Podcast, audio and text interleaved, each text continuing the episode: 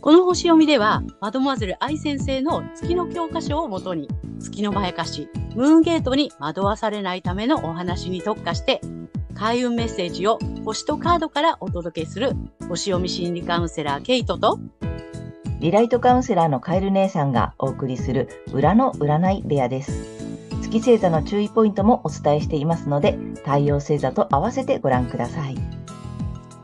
月星座がわからない方は、無料のホロスコープの作成サイトの URL を概要欄に貼っておきますので確認してください。月星座のムーンゲートについては、12星座別に詳しく解説している動画がございますので、ぜひそちらもご覧ください。ゲートとカエル姉さんの裏の占い部屋へようこそ。ようこそ。皆様、こんにちは。お元気ですか？はい。今日は、えー、7月の3日、ヤギ座の満月のね、星読みとカードリーディングをお送りします。まずはね、ケイちゃんに星の動きの解説をお願いいたします。はい。はい。今回の満月はですね、えー、ヤギ座の11度、12ハウスというところで起こる満月となります。えー、私たちの意識は12ハウスの意味する、えー、見えないものとか見えない敵、あと病院とか一身上の自由の制限みたいなね、まあこういったね、あの意味合いもあるんですけども、まあそういったところで多くの人が知らないごく少数の人たちだけが理解できるような未知の知識といったところに、どうも意識が向いていきそうな感じがします。そして、この今回のね、え満月と緊張の角度をとっているのが、太陽とほぼ重なっている蟹座の彗星になります。ここのね、度数がね、面白い言葉がついてて、えー、恥も外務もなく、様々な要求を、欲求を通すことに大胆とか、リミッターをが外れた状態を意味するんですね。はい。なので、このリミッターが外れた状態の彗星、つまり通信とかメディアとかね、まあ、教育とか、あの、文学広告っていう意味もあるんですけども、まあ、そういったね、あの、メディアとかが、恥も外文もなく、様々な欲求を通してくるように、えー、感じるような、あの、場面があるかもしれません。はい。そして、私たちは潜在意識でまたはですね、病院とかね、自由の制限などの、まあそういった12ハウスの事象を通じて、多くの人が知らない、ごく少人数のね、人たちだけが理解できるような未知の知識や情報などといったところに意識が向かいそうです。で、それによって様々な違和感とかね、葛藤、場合によっては不快感や恐れっていうのを感じるかもしれませんが、えー、これ木星土星がこの月と太陽にそれぞれ調和的な角度をとっていて、幸運の小三角形と言われるね、小さな三角形がね、え形成されています。で、さらに、ゆりかごと呼ばれている、このね、救いの手が差し伸べられるとされる特別な配置もできていますので、まあそういったところでね、あまり心配しすぎなくてもなんとかなるかなっていうような感じですね。はい。そして個人的には、無意識的に馴染みのない専門的な知識を追求したいというようなまやかしにとらわれてしまうかもしれません。はい。で、まあ、前回のね、新月で、あの、環境に依存しない生き方への変換だとか、より大きなチャンスを求めてチャレンジすることっていうね、それをスタートしまさ、しなさいよっていうふうにね、促されて、で、今回は、まあ、義務、働き方や、えー、健康なエリアにある太陽に、まだ誰も見ていない新たに生まれてくる可能性を、えー、育てていきなさいと。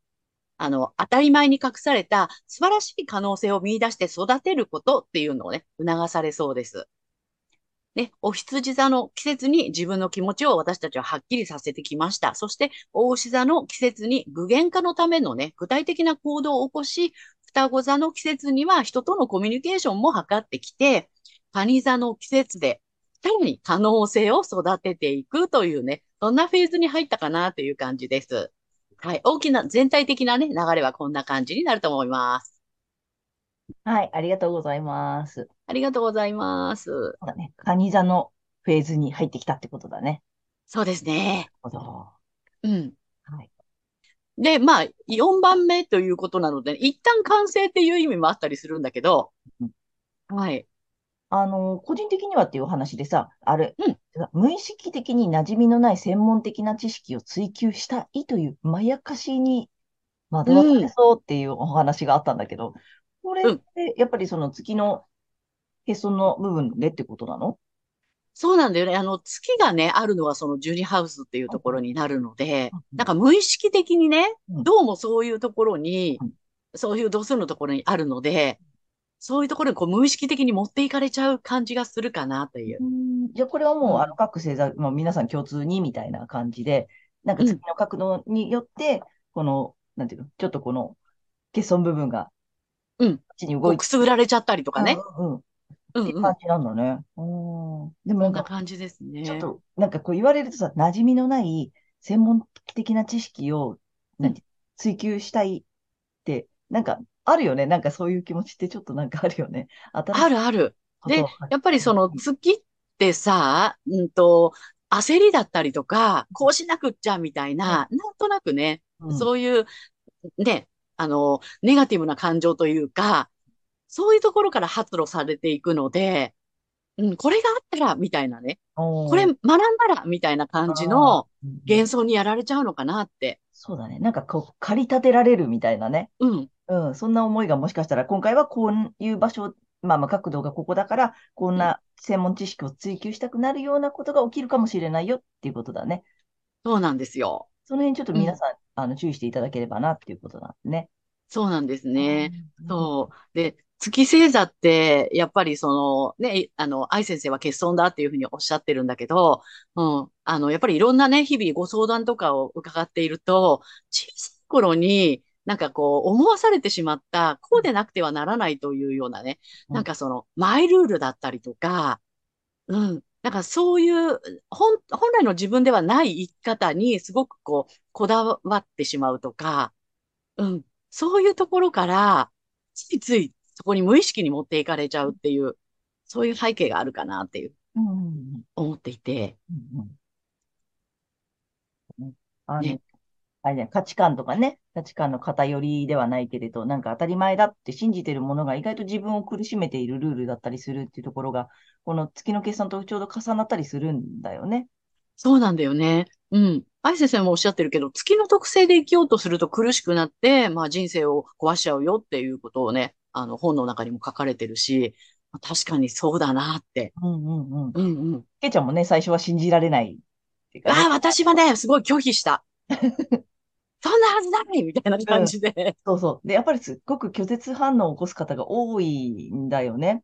うん。でやっぱなかなかちょっといパッと言われてすぐ理解できるっていうことでもないしさ、どういうことなんだろうっていうのをさ、一回自分のね、月星座もさ知らないとわからないし、あの、噛み砕いてもらうじゃない？皆さんにもさ。うんうん。さっき言ってたその幼少期の刷り込みとかさ、その小さい頃に、なんていうの、当たり前だよって言われて信じてきた価値観がさ、実は違ったとかっていう、そんなことでこう生きづらいって感じてる方ってすごく、まあ、ね、私たちもカウンセリングを日々していってさ、あの、たくさんそういう方いらっしゃるじゃない？で、まあ、今回のこのさ、月の欠損って、うん。なんていうの、その、で、各、それぞれ皆さんさ、月星座違うじゃない？うん特にそこにすごく月星座のキーワードのところにね、で、出るんだよね。面白いようにさ。面白いように出てるんだよね。でさ、あの、まあ、ケイちゃんさ、最初にさ、あの、信じられないって言ったじゃない？えーそんなはずないって思ったでしょ？うん。うん。でさ、まあ、私はたまたまさ、月星座も太陽星座も一緒なので、あんまりさ、うんまあ、最初、どっちかというとピンとこないってああ、なるほど。方なんだよね。うんうんうん。でね、皆さんにも特にやってほしいのが、人のやつなのよ。人のやつね。そうなの。でね、わかるもんね。わかるの。あ結構ね、あの、まあ、カウンセリングでもよく言うんだけど、自分ってなかなか自分のことが見えないんだよね。うん。で、私たちって人のことはすごくよく見える。まあ、人の周りのことだからさ。うん。で、この月の結晶もぜひさ、あの、なかなかね、難しくて理解ができないとかさ、納得いかないとかって思ってらっしゃる方は、ぜひ、あの、いろんな周りのね、近しい方の月星座をぜひ調べてみて、うん。そう、めちゃくちゃわかるから。わかるね。面白いように、あの、分かってくるので、あ、うんこういうことか。で、その後に自分の月星座の特性をもう一回読んでみていただいて、ちょっと、あ、痛いのよね。だから。痛い。受け入れがたい。うん。そう。すごくがっかりするし。うん。すごく残念な気持ちになったり、すごいなんかね、がっかりもするし、うん。だけどそれって、なぜ、じゃあ、なぜがっかりしたり、痛って思うかって言ったら、図星だからなんだよね。そうなのようんね。うん。なので、反応している、まあね、心理学用語で言うと反応しているという言葉になるので、反応したのはなぜっていうことになってくるんだよね、今度はね。うん。そうすれば、ね。当たってるからでしょ。まあ言われたくないことは、そんなはずないのに、ここまで頑張ってきたのにっていうのがすごく、なんていうの、心うん。の中で騒ぎ出すから、そんなうん。はずないとか、その反発的になったり、受け入れがたいって思ったりするのは、まあそういうことなんですよ。っていうそうなんですね、ね。ぜひ知っていただきたいなと。で、それが分かってきたら、あの、楽になるんだよね。うん。そこに、ほう、ほう。なんだっけ、ほら、エネルギーを使っちゃうっていうんだよね、結局ね。そうなんだよね。だから、あのーね、その一番苦しいことを一生懸命やっうんて、すべてを失っていくんですっていうね。うん。まさに本当にそうだなって。そうそう。だからなんかそれがなければならないとか、できなければいけないとか、まあそれね、月星座それぞれのキーワードがあるので、いろいろあるんだけど、それすら、それだけが手に入れば幸せになれるはずなのにって結構思ってる方多いじゃない？そうなんだよね。それに全てのエネルギーを費やしてしまうから、結うん、局他のことがさ、なんていうの？他にいい面とかいい長所とかたくさん持ってたりね、もうましてや太陽星座の良さをめちゃめちゃ持ってるのに、それを活かしきれずに、その月の欠損の部分ばっかりを追いかけて、なんとか手に入れようと頑張ってるうちに人生が終わっちゃうよって言ってるのが、まあ、あの月の欠損の大きなゴールみたいなね。そんいや、な感本当に。そう。うん。本当にそうなんですね。だうん。から、なんだろうな、あの、私自分がその時思ったのは、自分は魚で生まれてきたのに、もう鳥になって羽ばたくんだって。鳥、鳥なんだから空をね、大空を飛びたいんだって。うんうん。飛ぶために頑張ってるんだって。うんうん。うんうん。で、で、まあ、なんとなくね。う。うんん。で、その、この私の、あの、翼が不格好だからだって思って、うん。一生懸命羽ばたこうとしてたけど、うん。うん。で、そのために頑張ってたけど、いやいや、それ、え、あの、ヒレだよっていうね。て、ヒレだ。そうそう、ヒレでしたよって。えーこれ、そんなはずない、これ翼なんですっていう。すごいなんかさ、抵抗したんだけど、うん。でも、あ、そっか、うん私、魚だったのかって諦めた途端に、うん。もうさ、自分のいるべきところは海だったって分かった時に、もうスイスイうん。泳げるし、こうなんか飛ばなきゃ飛ばなきゃってやってた時は、もうね、ぷかぷかやってるから苦しいんだよね、う逆に。んうん。そうだね。うん、息もできないそね。う、できない。だからそれに気づいて目覚めたっていう感じ？うあ、ん。なんだ、私鳥だとばっかり思ってたけど、うん。鳥になって空飛ばなきゃって思ってたけど、違ったのかって思って、まあその時はね、受け入れるまではやっぱり抵抗感あったし、とても残念なのね、とても空が魅力的に見えたかうん。ら、うん。うん。うん。うん、そうなんだよね。だからそれがまやかしまやかしい。いる部分っていうことなんだよね。そうなうの。ん。そうそこをね、ね皆さんにもね、理解していただけたら、あの、すごく楽になるのえ。いや、で、ほんと楽だし、スムーズ、気持うん。ちいいし、みたいな。そうなの。そこになんかひ、さっき言った通り、必死に何かそれを手に入れなくてはとかさ、それうん、にこだわっている状態を、なんていうの？ないわけではないのよね。それにこだわらないようになったうん、らすっごく楽になるから、で、太陽うん。星座のね、良さからさ、もうそっちも出てくるから、すごくさ、なんていうの運、運も上がるというかさ、楽になるし、スムーズに物事が進むから、あ、なんかラッキー、ラッキー、ラッキー、ラッキーみたいなさ、そうなの。うん。なんか必死に今までは抵抗してさ、抗って生きてきた、うん。だなっていうことがさ、後になってわかるよね。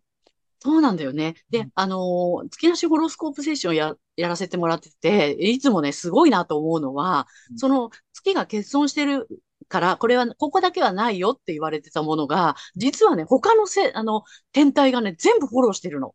ああ、月を、うん。ああ、けないのかって一うん。旦諦めたら、他うん。がちゃんと、うん。ちゃんとさ、なんかスムーズに動くんだよねっていう。そうそうそう。だから、諦めた途端に手に入るっていうあさ。あ、うんうんうん。うん。なるほど。それ、あ、心理、心理カウンセリングしててもそうだよね。それ一旦諦。めるとさ、他のものとかさ、あとその欲うん。しかったものが手に入るとかってさ、やっぱりその、なんていうの？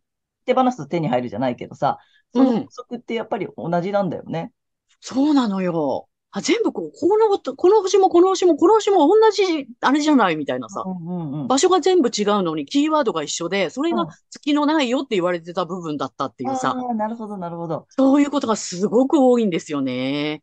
そだから、ホロ、本当にさ、まあ、そのね、皆さん個人個人のホロスコープって全員違うので、それぞれの良さが絶対あるし、あうん、の、その手に入らないと言われているさ、その欠損部分も、他の部分で今ね、ケイちゃんが言った通りさ、他の部分でちゃんと補ってもら、もらえてるというかさ、うまくいくようになっているから、うん、大丈夫なので、欠うん。損部分をぜひ一回さ、ちゃんと受け入れる。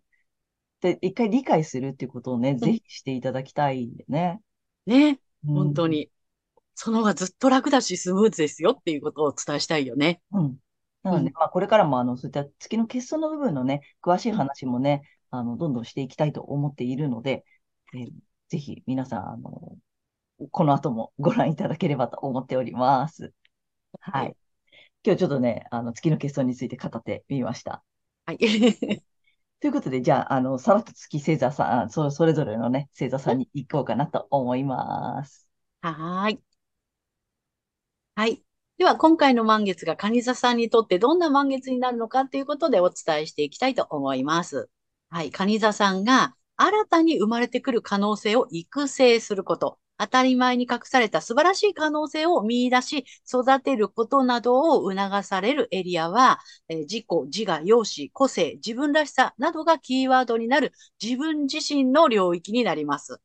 えー容姿や個性などは、幼少期に持ってしまった誤った自己イメージに強く影響されて、まあ、本来の輝きを封印して曇らせてしまっているということが往々にしてあります。え古い価値観とか誤ったセルフイメージを刷新して、まだ誰も見ていない可能性を育成するという意識をね、持っていただけたらと思います。このね、育成する、育てていくっていうことは、カニサさん得意分野だと思いますので、ぜひその能力を自分自身に使ってね、あげていただきたいと思います。はい。で、この時期のラッキーアクションになります。え発展のキーワードは、積極的、献身的、自立、誇りなどです。え仲間やコミュニティなどにおいて、自分の成功体験を他の人に教えて役立ててもらう。え成功体験といっても、些細なことで OK です。こうしたらできたよとか、こっちの方がやりやすかったよとかね。まあそういった感じですね。まあそういった情報をぜひシェアしてみてください。いろんなところに発展していくと思います。はい。そして、金運アップの鍵になります。自分の能力の限界ギリギリ、スレスレのところまで、えー挑戦するっていうことなんですけども、これ、筋トレは超おすすめです。もう無理と思ってからのあと3回。これがね、受け取りゲートを全開にしますので、ぜひね、やってみていただきたいと思います。はい。えーここまでが、えー太陽蟹座さんへのメッセージとなります。はい。ここからは月が蟹座さんへの注意ポイントになります。はい。月蟹座さんの、えー欠損ポイントになるんですけども、これがですね、あの、えー情緒的欠損と言われているんですね。これ情緒的欠損って言われ、言うのもね、ちょっとね、あの、がっかりワードかなと思うんですけども、これっていうのは、このね、感情、自分の感情がちょっと感じにくくなっちゃってるかなっていうようなね、そんな感じなんですね。だからご自身の感情にあまり、こう、囚われないというところ、うん、そこを気をつけていただけると楽かなと思います。はい。ということでね、この時期、えーパートナーシップ、対人関係のエリアで、馴染みのない専門的な知識を追求したいという思いが出てくるかもしれませんが、えー月のまやかしなので、騙されないようにしましょう。これをね、あの、学んだところで、余計ね、この自分の感情がね、なんか、こう、なんていう批判的なものばっかり受け取っちゃうみたいな感じで誤作動を起こしやすくなってしまいますので、注意していただけたらと思います。で、やっていただきたいことは、太陽星座のエリアで可能性を見出し育てていくことになります。はい。そしてこの月からね、月のまやかしから抜けるためには、反対星座のヤギ座さんの回をぜひ参考にされてみてください。え反対星座を活用するとリセットされますので、え太陽と月が同じ方には特におすすめです。はい。星読みは以上となります。はい、ありがとうございます。ありがとうございます。あの、月星座が蟹座さんはさ、まあ先ほどもね、ちょっと解説があったけれど、まあ、情緒というか感情というかさ、そこに、えっとね、すごくこだわりやすいっていうことなんだよね。でさ、うわれやすいんだよね。うん。あの、今回のさ、特にそれでさ、今回の、えっと、注意ポイントがさ、パートナーシップとか対人関係でしょ？でさ、あの、月蟹座さんってさ、あの、やっぱり人の気持ちがわからない自分を結構責めてたりするんだよね。うんうん。人の気持ちを察してあげられない私ってダメみたいに思ってる方が多くない？そうね。結構多い。うん。でさ、それうん。って、えまあもちろんね、もちろん単純にそこにこだわらなくていいっていうことなんだけれども、あの、人の気持ちってそんなに考えなくてもうそもそもいいのよね。うん。で、それをさ、なんか理解できない私に、なが、うんと、理解できる人にならなければいけないという、なんか謎のハードルが、すごいは高いハードルを設定して、ずっとずっと頑張ってるような感じになっちゃうと苦しいよって言ったら分かりやすいかな。そうだね。うんうん。うん。私のさ、知り合いもさ、月カニ座さんがいてさ、あの、ふとね、ふとね、ねえねえねえねえ、人の気持ちがわからないことにさ、結構ダメって思ってるでしょってさ、さらっと聞いてみたらさ、え、なんでわかんない。うん、うん、みたいなさ、うん、だ、ダメでしょうって言ってから、いや、いいんだよ。わかんなくてもいいんだよっていうか、それは分かったっていうかさ、想像したところで結構当たってないことっていっぱいあるじゃない？うん、うん、うん。うん。きっとこうに違いないとかさ、きっと悲しんでるに違いないとか、きっと嫌な思いをしてるに違いないとかって言うけどさ、あのね、心理カウンセリングの場面でもそうだけど、それって結構妄想でさ、うん、そううん、だよね。うん。投影だから自分が思ってるそうことそうそう。なんだよね。自分がそう、逆の立場だったらそう思うよねっていうことを相手に投影するだけなので、うん。意外とその目の前の他人にね、それを聞いてみてさ、こういうふうに思ってるって言ったらさ、え？とかって、そんなこと思ってないよっていう人多いうん。しさ、で、それをうん。またさ、いやいやいや、きっと優しさからね、違うって言ってるに違いないとかって、なんかこれ、こねくり回していくんだよね。だから、あの、そこまでそんなに他人の気持ちがわからないことをさ、責めなくても大丈夫だよっていうことをね、うん。ぜひ月蟹座さんにはね、覚えておいていただきたいなと、本当に、うん、本当に。うん。思います。意外と外れてるしね、思ったところ。そうなんだよね。うん。なので、あの、まずは自分がそういうふうに扱われたときにそういうふうに思っちゃうんだなっていうことを見るのが全然先うん。なので、ぜひね、参考にしていただけたらと思います。はい。ということで、ここからはカエル姉さんのカード、えーリーディングならぬカードカウンセリングに行きたいと思います。お願いします。はい。で、今回もね、タロットカード2枚引いておりまして、最後にね、またリアルで1枚引いていきたいと思います。カニダさん行くよ。ダダン。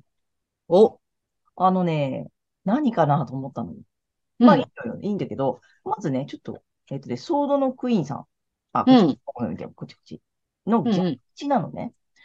これってね、単純になんとかね、ちょっと冷たすぎるとかさ、あの、ほなんだろう。ま、あの、聖地だとと、とてもな正しいというかさ、うんう。うと、ん、一目置かれるっていうかさ、冷静な判断ができてる、うん、うん。あなんだよね。で、逆位置だからなんだろうなと思ったんだけど、で、あの、ちょっと人に対して冷たすぎる面がありませんかとかさ、うんうんと、そうだな。ちょっと白状とかさ、まあ意味合い的にはよ、簡単に言うとね。うん、だけど、うん、うん。カニ座さんじゃん？そうね。だからさ、もしかしてちょっと、なんつったらいいの？えっと、ヒステリックみたいな意味もあんのよ。うん、うん、だから、うん。どっちかったら感情移入しすぎてませんか？の方だと思うんだよね。なるほど、なるほど。うん。うん、太陽星座カニ座さんに向けてのね、あの、うん、リーディングなので、もしかしたらちょっと入りすぎ？うん。うん。もっと冷たくていいですよってことなのかなって思ったの。そうだうん。ね。もっとドライでもいいよの正位置の逆位置かなっていう、うん、うん、うん、かなと思ったので、もしそんなことにお心り、お心当たりがある方はね、ちょっと入り込みすぎとかさ、介入うん、しすぎとかさ、えー、なんだろう。あと、まあ、逆に言うと依存しすぎとかね。うん。うん。なんかちょっと距離を取る。うん。人と距離を取ることかなっていうメッセージかなとうん。思ってた。でね、めちゃめちゃいいのよ。うん。またワンドの4ね。